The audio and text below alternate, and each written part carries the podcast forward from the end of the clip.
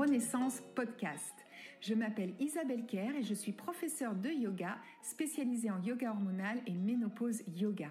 C'est avec un immense plaisir que j'ai créé ce podcast car je sais pour en être passée par là à quel point cette transition de la ménopause peut être déstabilisante pour nombre d'entre nous, que ce soit sur le plan physique, émotionnel ou encore mental. Et pourtant, je reste persuadée que ce chapitre de notre vie peut également s'avérer être une merveilleuse aventure vers la connaissance de soi. Dans ce podcast, je partage avec toi des conseils bien-être adaptés. Conseils délivrés aussi par des invités expertes dans leur domaine, où nous parlerons yoga, santé, nutrition, beauté, mode et bien d'autres choses encore, afin que toi aussi, tu puisses vivre une merveilleuse renaissance. Alors, bonne écoute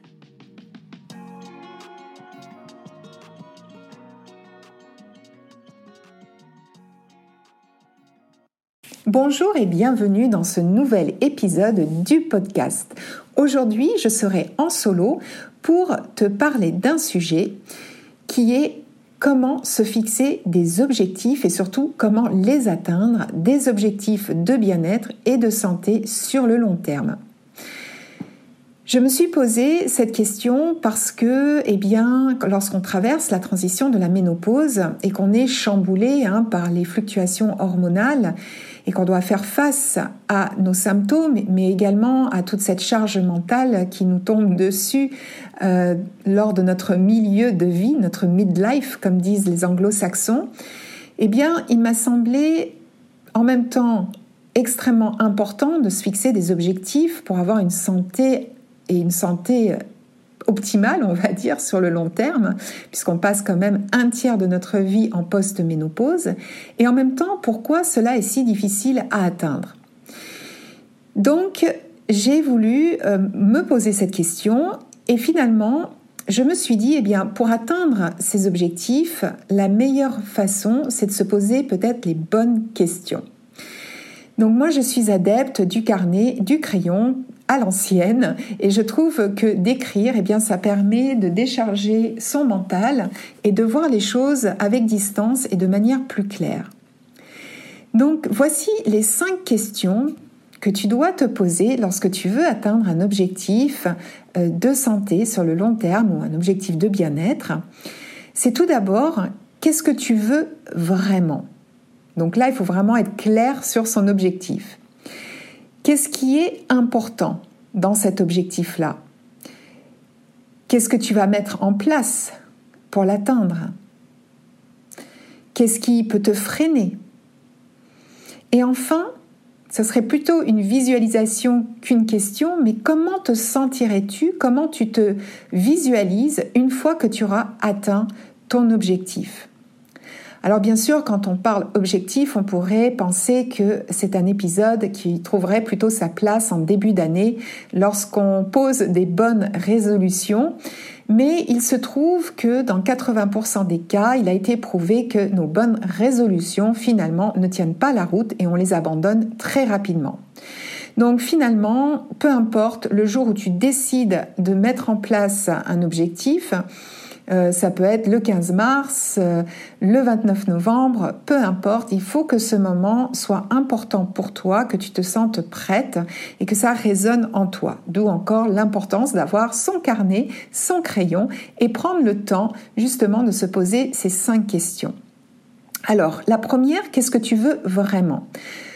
Pourquoi j'insiste sur le vraiment? C'est parce que souvent on met une intention ou alors plutôt on ne met pas d'intention, euh, on a une motivation, mais une motivation qui peut venir de l'extérieur, c'est-à-dire le regard des autres, et pas quelque chose qui est vraiment intime. Ça vient pas de notre, de notre volonté propre. C'est pour ça qu'il est important de poser une véritable intention et de savoir qu'est-ce qu'on veut vraiment. Donc pour que ça soit plus facile, je vais te donner mon exemple. Lorsque j'étais en périménopause, j'ai eu beaucoup de symptômes et euh, il y en a plusieurs qui m'ont vraiment frappé, comme mon énergie qui avait largement baissé. Donc je suis plutôt d'une nature dynamique Et là, tout d'un coup, quoi que je fasse, je trouvais que mon énergie s'épuisait très rapidement. Un autre de mes symptômes, c'était mon irritabilité, ma colère, je ne supportais rien ni personne, et du coup, ça avait un impact sur ma vie de famille, sur mes relations avec mon mari, avec mes filles, et ça vraiment, ça m'embêtait beaucoup. Et ce manque d'énergie avec euh, cette irritabilité, eh bien, avait un impact évidemment également sur mon travail. En plus, à l'époque, je travaillais euh, en compagnie d'enfants en situation de handicap, donc il fallait quand même euh, évidemment garder son calme et avoir aussi une bonne dose d'énergie. Donc, je me suis dit, voilà, qu'est-ce que je veux vraiment? Eh bien, je veux vraiment retrouver de l'énergie et retrouver des, relations harmonieuses, retrouver mon calme intérieur, puisque j'ai une nature à avoir un tempérament calme et assez stable émotionnellement. Donc, c'est ce que je voulais absolument retrouver. La deuxième question, pourquoi c'est si important? Donc là, Également, je conseille d'écrire. Pourquoi c'est si important? Eh bien, parce que je voulais, grâce à cette énergie retrouvée, eh bien, être à nouveau apte et capable de vivre ma vie comme avant, euh, avoir mes activités, que mes activités restent quelque chose d'agréable, que ça ne soit plus une épreuve à chaque fois, et puis retrouver cette humeur et cette euh, humeur égale, euh, des émotions beaucoup plus stables, et eh bien tout simplement pour avoir des relations harmonieuses au sein de ma famille, dans ma vie sociale, au niveau de mon travail. La troisième question, c'est qu'est-ce que tu vas faire pour mettre en place euh, quelles sont plutôt les, les, les, choses que tu vas mettre en place pour atteindre ton objectif? Alors, dans mon cas, je me suis dit, bon, je vais pas faire la révolution dans ma vie, je pourrai jamais tenir. Donc, j'ai réfléchi et finalement, les trois, euh, les trois aspects qui sont le plus importants pour retrouver une belle énergie et avoir quand même des symptômes qui soient plus vivables, c'était de finalement jouer sur l'alimentation, l'exercice physique et le stress.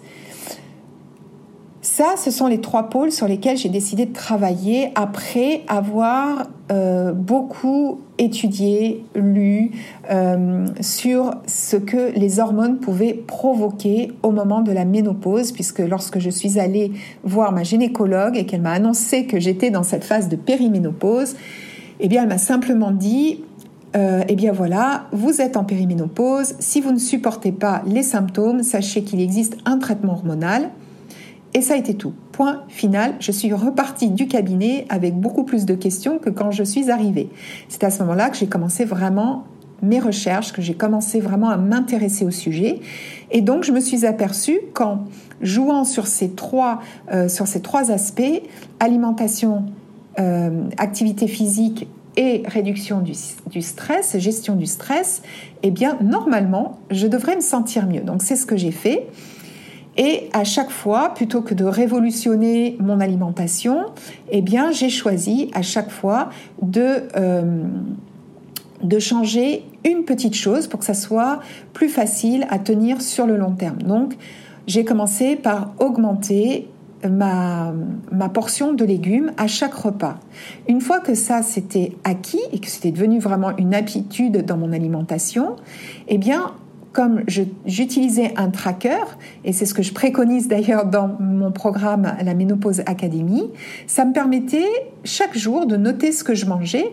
Bien sûr que ce n'était pas du tout euh, dans l'intention de me punir, mais simplement d'observer mon alimentation et de pouvoir euh, vérifier si cela m'apportait de l'énergie ou au contraire si cela euh, eh venait grignoter mon énergie et c'est comme ça que je me suis aperçue que mon petit déjeuner d'alors ne me correspondait plus. C'était trop sucré et le fait de manger trop de sucre le matin, eh bien, euh, je m'étais rendu compte que ça m'apportait un pic de fatigue, euh, de somnolence en milieu de matinée et que j'avais finalement très vite faim et que j'avais du mal à tenir jusqu'au déjeuner. Donc j'ai tâtonné et j'ai adapté mon petit déjeuner pour que ça soit finalement plus en cohérence avec euh, ce que j'avais envie de changer. Pour ce qui est de l'activité physique, bon déjà je faisais beaucoup de yoga à l'époque, ce qui m'aidait énormément.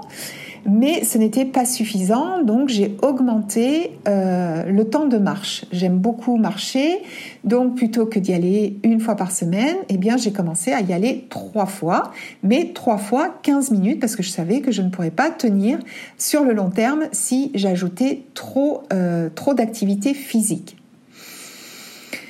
Pour ce qui est de la gestion du stress, eh bien là, j'ai commencé à m'intéresser à la méditation.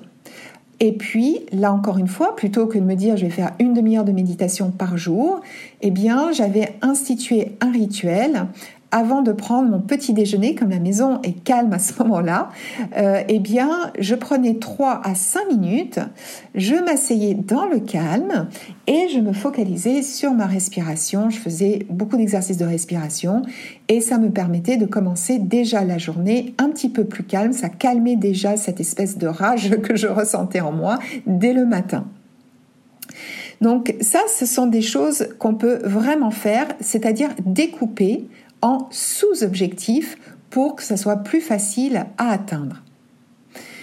Ensuite, la quatrième question, qu'est-ce qui peut t'empêcher d'atteindre, te freiner d'atteindre ton objectif? Eh bien, c'est peut-être justement parce que tu veux tout révolutionner en une fois.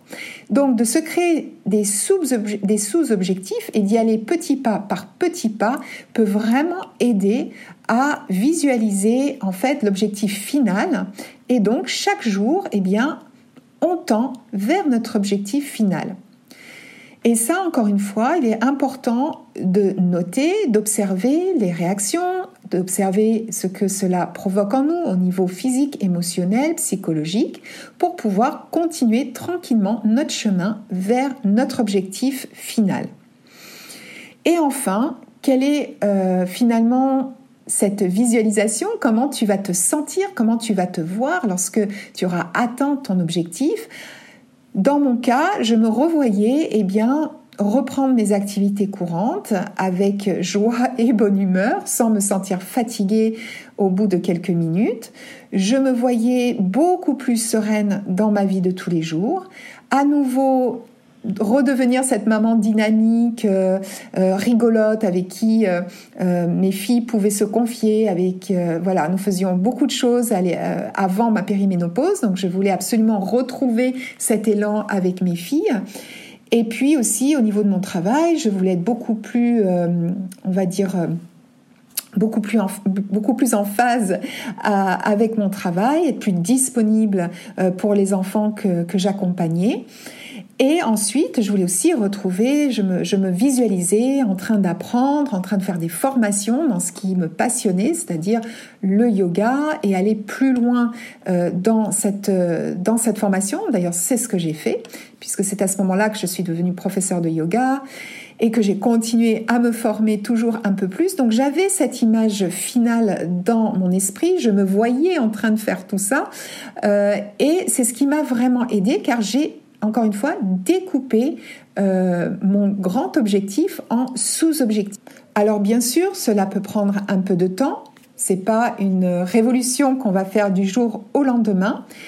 Mais je peux aussi te garantir que tout ce chemin que tu vas parcourir pour atteindre ton objectif, moi je sais que je voulais encore une fois retrouver une belle énergie, retrouver une, une humeur égale, et tout ça a contribué aussi à diminuer mon anxiété à lisser mes symptômes et du coup je peux vivre aujourd'hui une post-ménopause vraiment épanouissante et avec énormément d'envie euh, et de joie dans ce que je fais.